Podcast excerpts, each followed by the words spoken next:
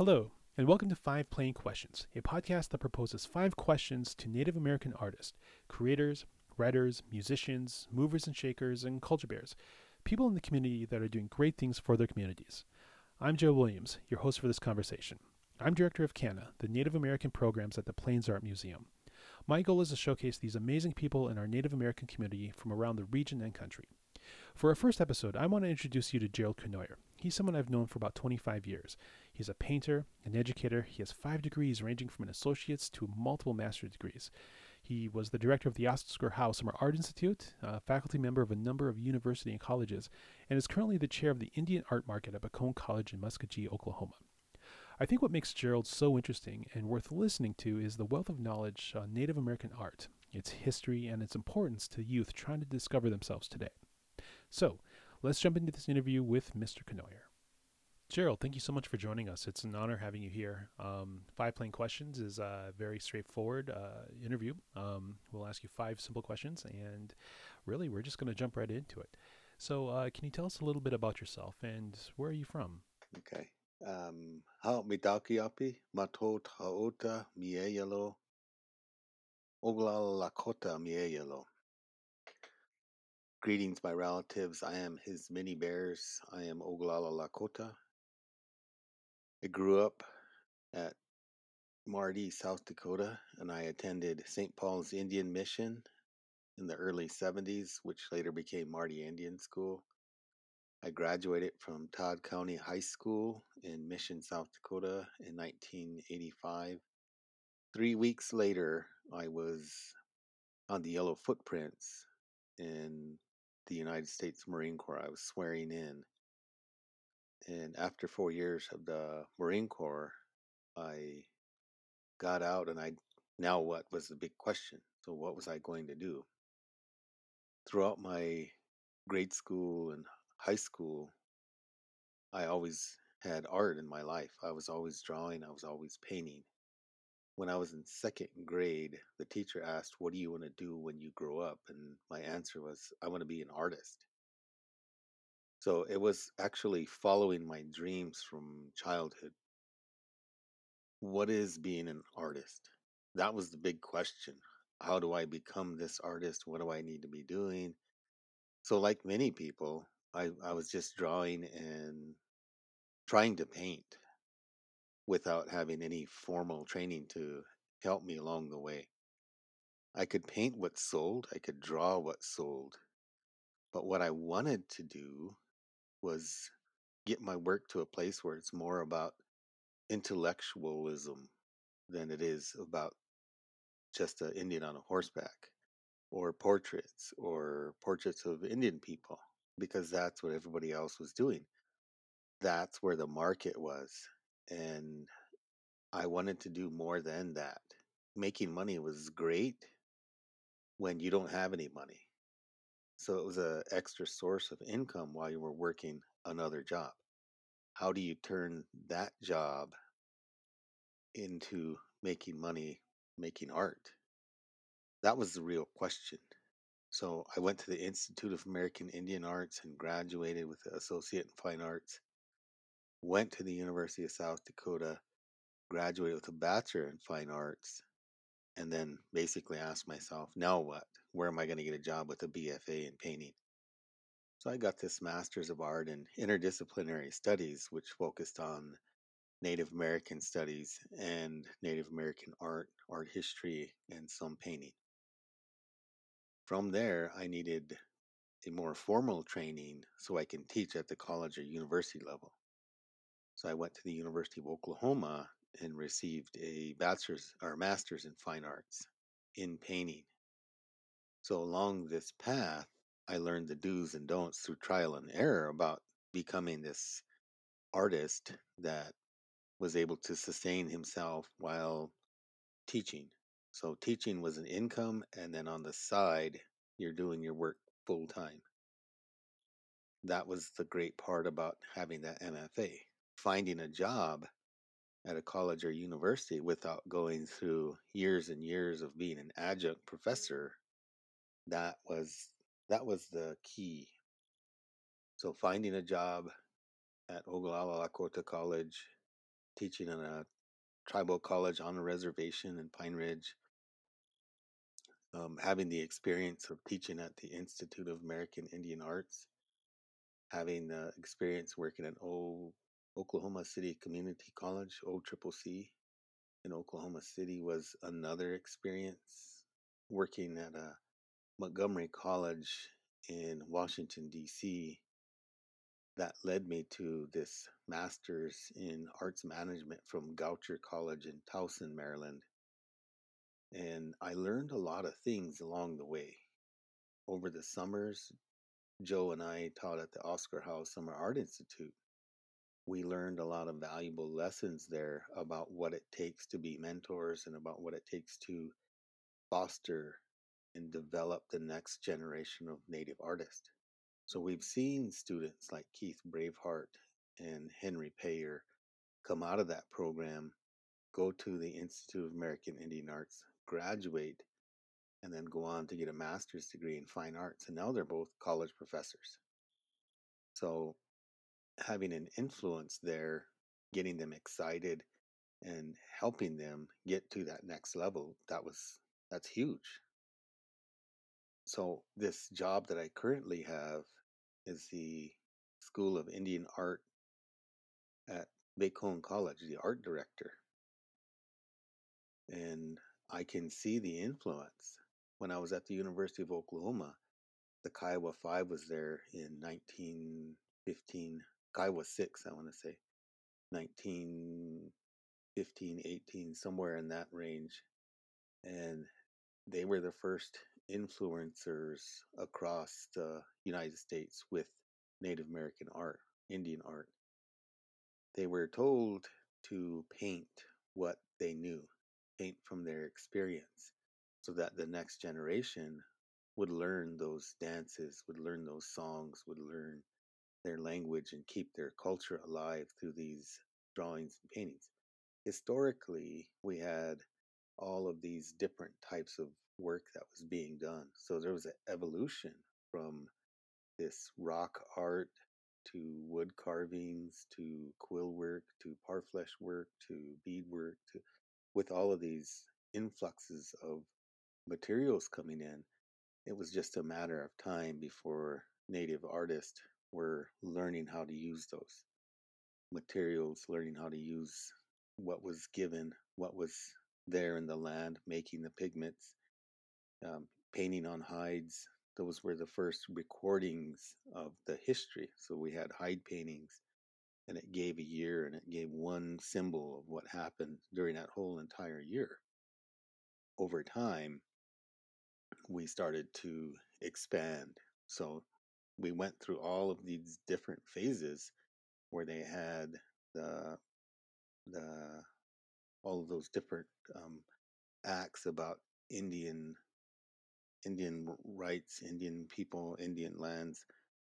So we went through um, the reservation era and what that meant. And then now we're going into the boarding school era and, and what that meant. That journey from nomadic lifestyle to now you're on a reservation and you can't leave the reservation. And now you're supposed to feed your family. So it's almost like your whole culture just stopped. Everything you knew just stopped, and now you have to adapt. And that boarding school era, now you're taking your kids away from you and you're putting your kids in boarding school and what that had done, the abuses, the atrocities that have happened there. And then we move on into the next phase into the next phase of all of these different things that were happening. So people who knew better than we did about how to raise our children and how to teach the next generation something was taken away from us. So that evolution of art also changed with new things, with with uh, new materials. Everything changed. So those early influencers go back to the Kiowa Kiowa Six, and then coming out of University of Oklahoma in the 20s and 30s, Acee Blue Eagle. So he was teaching this flat style, so no background and no shadowing, and it was just a, an outline of a person and then you put a little bit of color in there. So it was kind of like a limited color palette at that time. Then it was one individual. Then it was two individuals. Now they're they're hunting buffalo. So all of these different things, they were the first ones that were influencing things that were happening at that time in the 20s and 30s. Acee Blue Eagle started under them, and then he mm-hmm. started to learn different techniques and things that he brought to Bacone College in 1935. Then we had Woody Crumbo come, and Woody studied at Bacone. He went to University of Oklahoma. He came back and he took over at Bacone. And then he learned different techniques and things, and he brought that back. So screen printing started coming in at around this time, almost 1940. Then Dick West came in. And when Dick West came in, so now all of these different things are opening up. So it was right after World War II. Many advances in different materials and things were happening. So Dick West was teaching from the experiences of his mother and father and his grandparents. So we're probably looking back into those times when people can remember different stories.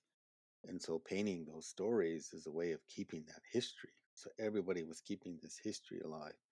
Everybody was speaking their language and everybody was still trying to hold on to that culture through ever evolving time in the United States. So all of the things that were being developed, all of that, we still wanted to be relevant with our own culture, our own history.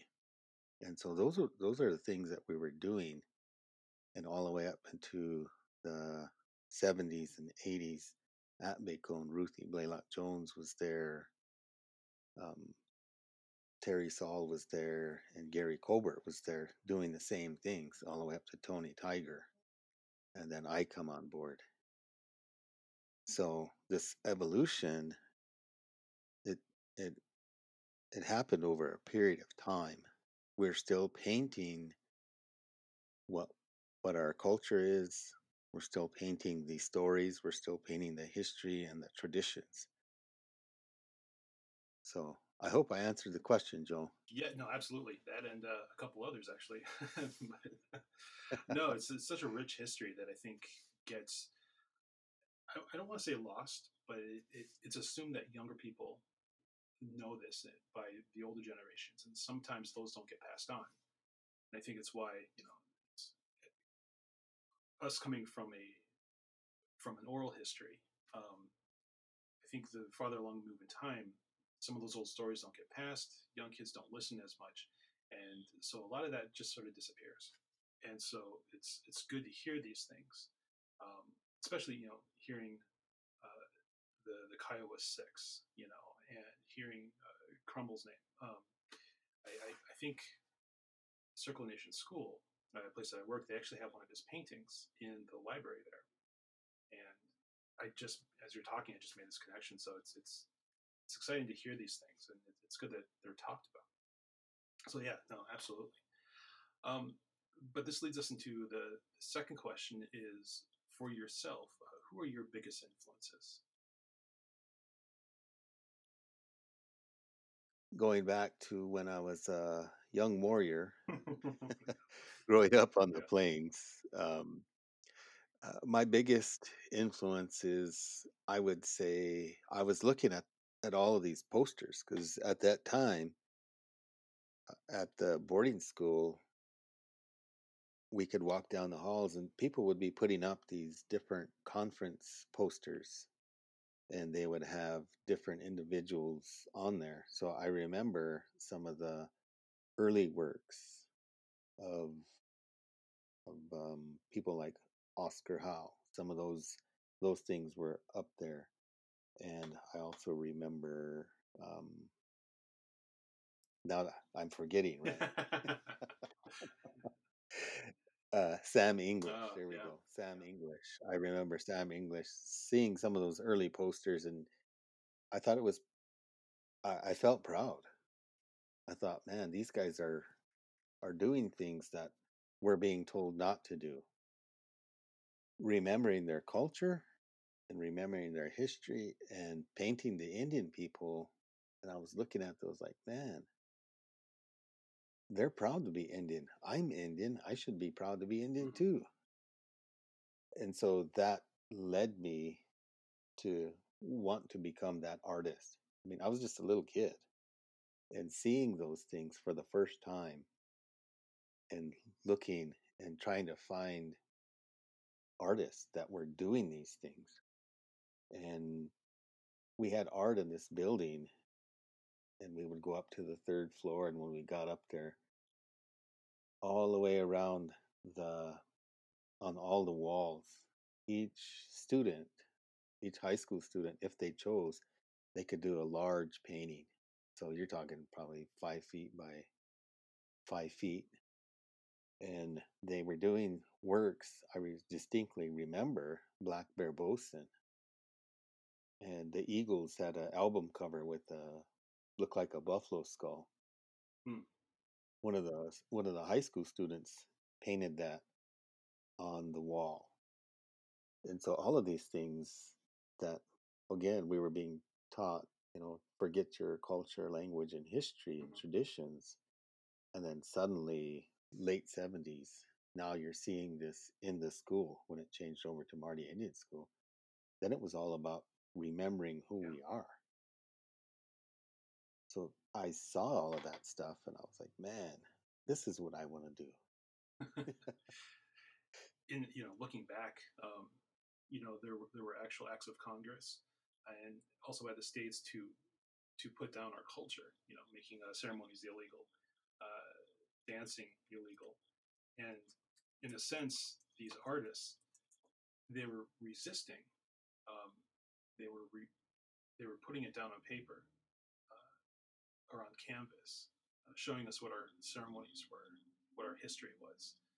And passing it not passing it off as art but you know uh, presenting it as artwork but at the same time it was sort of a it was a, a nod or a secret message to the rest of us you know that hey this is this is where we come from this is what we're doing.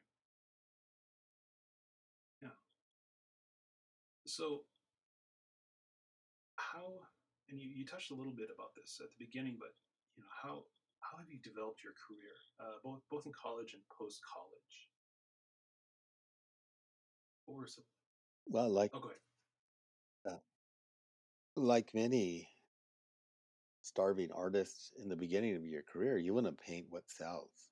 And at that time, you you're looking at your stuff like, man, this is nobody's doing this, hmm, hmm. And that's how I was developing. When I got to IAIA, I thought, man, this is the this is the ticket. This is if I graduate from here at this time, right? If I graduate from here, I'm going to be in that category of awesome Indian artist. So I was I had dreams of selling my work for hundreds hundreds and hundreds of thousands of dollars and and the reality of it was that my work was going to sell for maybe a hundred dollars and if you were lucky you would get a thousand dollars so I, I knew i needed more than an associate degree so when i went back to south dakota i started getting into different types of painting so at IAIA, I was just trying to paint what would sell. And that was my idea of success. At the University of South Dakota, I was trying to learn more technical parts of drawing and painting.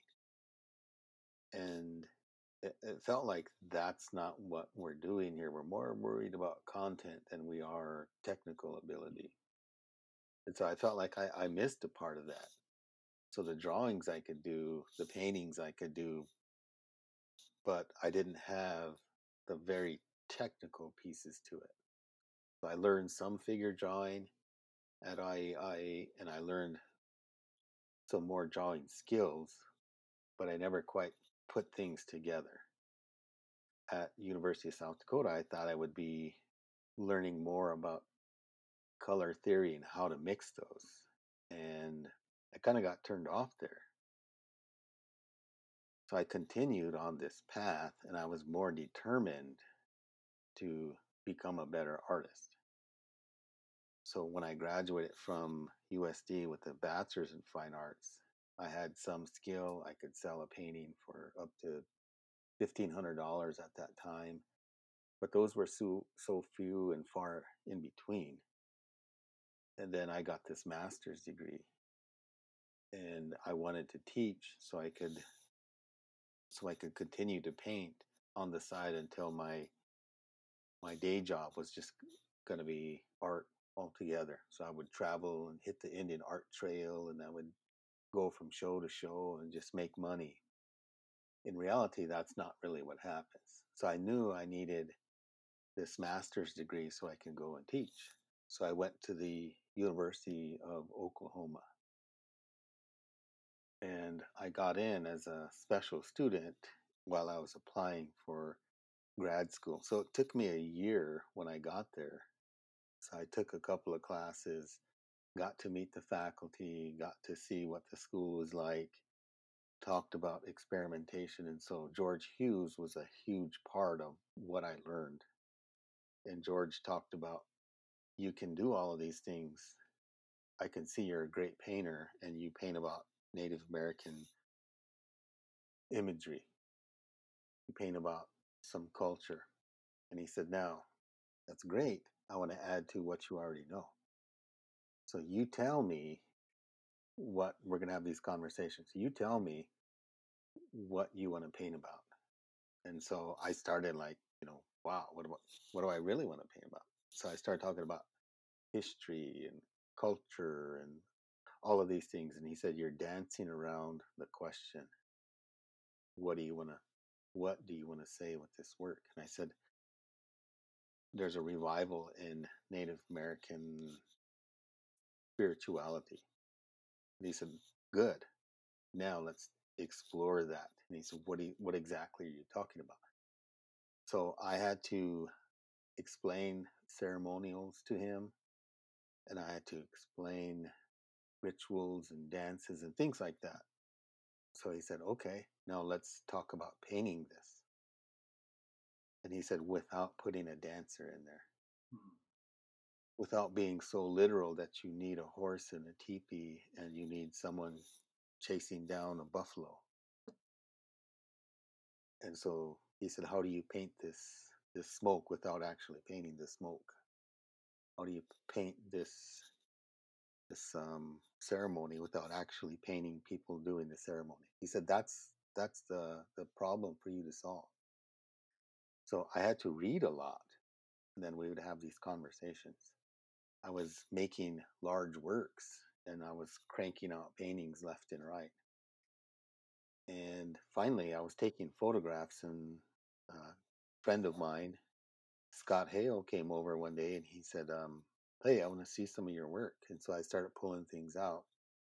And he said, Can you take photographs of these and then send them to me and I'll send them around? And so he sent them to people. And then I get a phone call one evening. Ray Trotter called me. He said, I'm coming in from Taos, New Mexico. I've seen your work. I love your work. Let's see what you got. I'll buy a painting or two. At this time, I was summertime and I'm working construction. So when Ray showed up, he said, I want to look through. And he showed up at midnight, and I had all these paintings around in this large room. I was painting out of a small bathroom. That was my studio mm-hmm. space. So he's he's looking at all these paintings, and he said, "I'm going to buy this one and this one." So he sat down. He wrote me out a check, and that allowed me to quit my job doing construction. And that's where my career started to take off. So we had a one man solo exhibition out there in Taos. He flew my wife and I out there, and then they picked us up at the airport in Albuquerque, took us out to eat, did all of these, you know, wined and dined me, I guess you could say. And we had the show the next day, and everything sold. So he said, we'll settle up once all this comes in. He said, here's, here's, uh, a couple thousand dollars walking around Mm. money. And he said, whenever um, all the checks come in, he said, I'll send you a larger check. So we flew back and I was so excited. And then I realized I don't have any work left.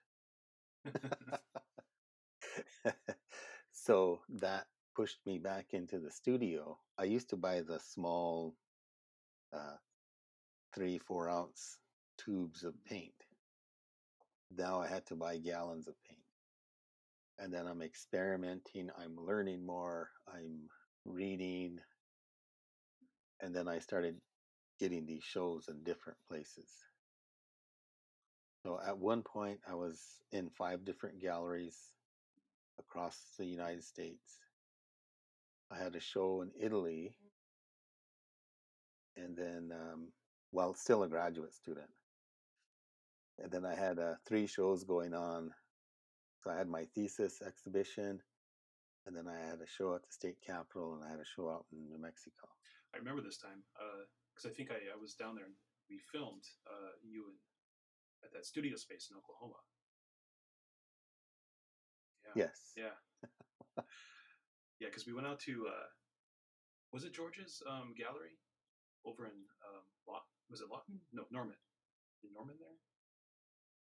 Norman. Yeah, we went to a few galleries Okay. in Norman. Okay. Yeah, yeah.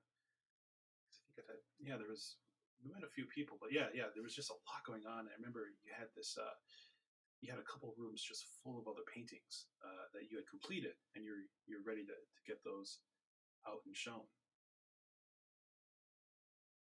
Yeah. Uh, working every day. I mean, there was a ritual to it. So at eight o'clock in the morning, I was on my way to the studio. I stopped and got myself a cup of coffee. And while I was getting coffee, I'm just looking at things. And then now it's all about design elements and color combinations and using the spirituality as a springboard. So painting about these ceremonials, but actually having that story. And then as you put the layers and layers of paint on, then it started to come alive. So there was a, the ritual of coming into the studio and smudging the space, and then I could get into my work. And while I'm working, I had a five CD player that tells you how long ago that was. so the CDs would be off, and I'm still painting. I'm just, and it becomes like a ceremony. So at, at the Sundance, in the morning, you go up and you touch that tree, and then you walk backwards. You do that four times. So you're going up and you're touching that tree, and you're praying, and you're meditating, and you're walking backwards. That's what I was doing. So I was going up to the canvas, I'm making my changes, and then I'm walking backwards. So it was this whole communication between myself and the painting, just back and forth, back and forth all day long. Cleaning my brushes. I had a refrigerator and I had a microwave. I had my stereo system, and that's kind of it was like I'm I'm there all day, and then about midnight, because my wife would bring me lunch and dinner at midnight when the doors would open and close by themselves. I was like, you know, time to get out of here. Shout out to your wife for supporting you all these years. You know, providing meals and doing all the the things to keep you going. Yeah, she took all the photographs and she did all the communication and cell phones weren't very big at at that time. And um, so when I did get into the studio and I did have a cell phone, I turned it off. And then she would drive out and say, "Hey, I'm trying to get a hold of you. So and so wants this or wants that, or we need photographs of whatever." And uh, so we were taking pictures and then sending them out. Leave your phone on. it's hard though because like you, you get going on something and suddenly get interrupted and it stops everything stops everything even if it's just a momentary phone call Yeah. So my job now, I create, but I don't create at the level I used to in graduate school. I create at a much slower pace. It's more deliberate, and I have to already know what I'm going to be doing in order for me to make this happen. Because I have so many administrative duties at the college. different, different Yeah, time. yeah. Do you uh, do you wish for more studio time, or are you in a good place right now, or how are how are you working on that balance? Well, I I would really love more studio time. We're going through a, a drastic change at the college. We're going from a, a institution that's um, more religious, and we're making a shift to tribal college Mm, status. mm, So that requires more mm, meetings. That requires um, more things to be done in order to get us there. So that takes away from um, my ability to go through a class and to show and to present and then have time for my own mm. work. So I guess the the fourth question that we have is uh, how do you seek opportunities? And this is a I think this is a question more for someone who is still early on in their career, um, because I think your situation is, is circumstances are different. Um, but I guess yeah, I mean you know you're you're in a different place, uh, a different phase in your career, and so are the opportunities different? The types of opportunities. Do older maybe opportunities from 10 years ago you know being at shows or or appearing in different places are those priorities lower now or i don't know like like what what's appealing to you now? What are you striving for? For opportunities for yourself? Well, as a young artist just starting out, I remember I was applying for any show and every show, group shows, knowing that you're not going to get a solo exhibition. So I was applying for any anything, any opportunity to sell work. Once I got into the MFA program and once I started to get that recognition, not just nationally or not just locally or regionally, and then it became mm. national level and then I was international because I was over in Italy. Those opportunities presented themselves. So I tried to go as slow as I could, but at the same time, it was exciting. So it requires more work in the studio and less work uh, on something else. So I could teach my classes at OU, and I can go right into the studio and then come back and teach another class or a night class and then right back into the Hmm. studio. And now my work is more of, about um, uh, it's more about the process of painting than it was trying to sell something. So it's more process driven and it's more driven by um, the content. So I still want to speak about spirituality and how that's so connected. So now I'm weaving together these stories that I'm hearing as a as I'm going along this artistic journey. And then you have you wear so many hats. You just wear so many hats. I remember at Oglala Lakota College, I was painting one morning, early in the morning, like six o'clock. I'm painting, and um, one of my Sundance brothers gives me a call, and he said, "Hey, what are you doing?" I said, uh, "I'm painting. I have two paintings I need to get done for this governor's show, and I need to have these done by Friday." It was uh, Sunday morning. He said, "Well, since you're not doing anything, why don't you come and come and help us cut wood for the sweat?" so I knew that was an all-day thing, but when those opportunities come up, then you're kind of you're you're kind of obligated to do them. So it's it's above yourself and it's for community. So I went out and I we cut wood all day. I was kind of mad at first, but then I thought, well, this is community. This is bigger than me. So I go out there, we cut the wood, we do all that stuff, we hang out, and uh, there's a group of us, you know, 15 of us out there cutting this wood and doing all this stuff. We're missing out on time with family. We're missing out on other things we could be doing. But we knew we needed this needed to be get to get done at that time. Same thing with this job here. There's a lot more things happening now. We're in this um, shelter in place at home. So you, one would think that gives you all the time in the world to create, but it doesn't. Um, I still have meetings. I'm still holding classes, and I'm still on different committees. So where does that leave me anytime during the day to get these things done? Now I'm writing grants. So that's another twist. So you're being creative in another way, but it's not what you would really expect um, this late in your Mm. career. So now the opportunities are presenting themselves to me.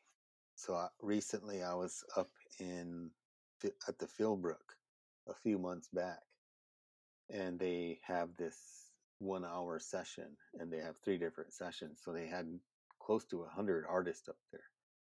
So the first session was about 33, 35 of us, and there were snacks for us, and then they had a few art supplies, and you basically brought whatever it is you wanted to do. So I sat there and I drew out a, a raven, and I um, did my watercolor, and then I had some pen and ink to it, and then this is my first time there. So other artists showed up later, and my friends, and you know, Marwin was there, and so Marwin did a print. So he had his screen, he had his squeegee, he had his inks, his papers. So he taped his paper down, and he made sure he was doing his registration correctly, and then he did this print, and then he did uh, three of them within that hour. But that's real product production type work, I think. And you know, I'm over here taking my time, and I didn't heck, I didn't know what, what was going on with with this whole thing, but everything sold for thirty five dollars. You just put it up on the wall, and so everybody's standing around watching, and then people are like, I want this one, I want this one, and so before it even hits the wall, there's already like people chasing them down, saying, "All right, when can we bid?" And then, boom, Hmm. right away. So those kinds of things present themselves, and other individuals want to show my work in their gallery. Just being here. So as soon as I came back in, people are like, "Hey, where are you at? What are you doing?" It's like I'm actually moved back to Oklahoma City from Washington D.C. Oh, hey, I want you to be in my gallery. That kind of that kind of thing happens. That happens more than it did when I first started. when uh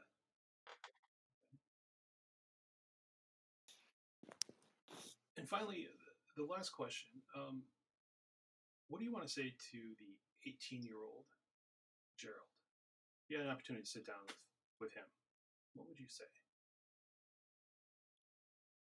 I uh, I would probably say, are you going to are you going to join the service? Or are you going to go to the go to college?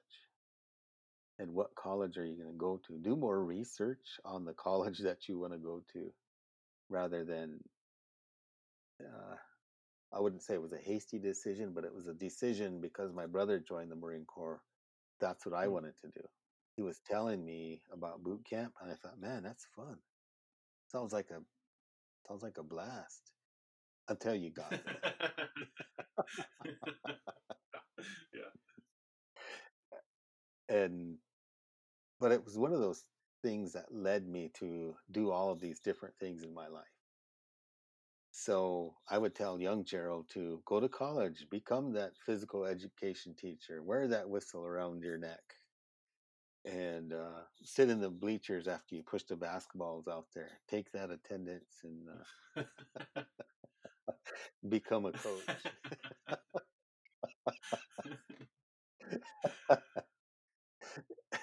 But i took the long way around. I've had many Mm. adventures, and it's not about the destination, it's about the Mm. journey. I don't, I, I don't know what to say to that. Some days that seems like the appealing choice, though. No, it does not. well, Gerald, thank you for your time. Is, is there anything else uh, you uh, want to bring up while we're here? Well, I think any young artist that's out there in high school, you're you're doing the greatest work ever in high Mm. school. That's that's Mhm. your thought. And then you get into college, you get into a competitive college, an art institute, and you look around the room. You were the best artist in your in your entire high school. And now you're looking around the room and now you're competing with the best the best artists in their high schools. And this is across the country. And once you get into that Masters of Fine Arts program, you're in the same situation again. So anytime you go into a show, you're going to be looking at people who are trying to do innovative things while keeping up with- what's happening uh, regionally, locally, nationally, internationally. So now you're competing with world artists. And how do you do that? So it's through this education. So everybody needs some sort of education. If that's teaching you a technique, a style, art history. So you need to know what's going on art historically, all the way from the Lascaux cave paintings all the way up to today.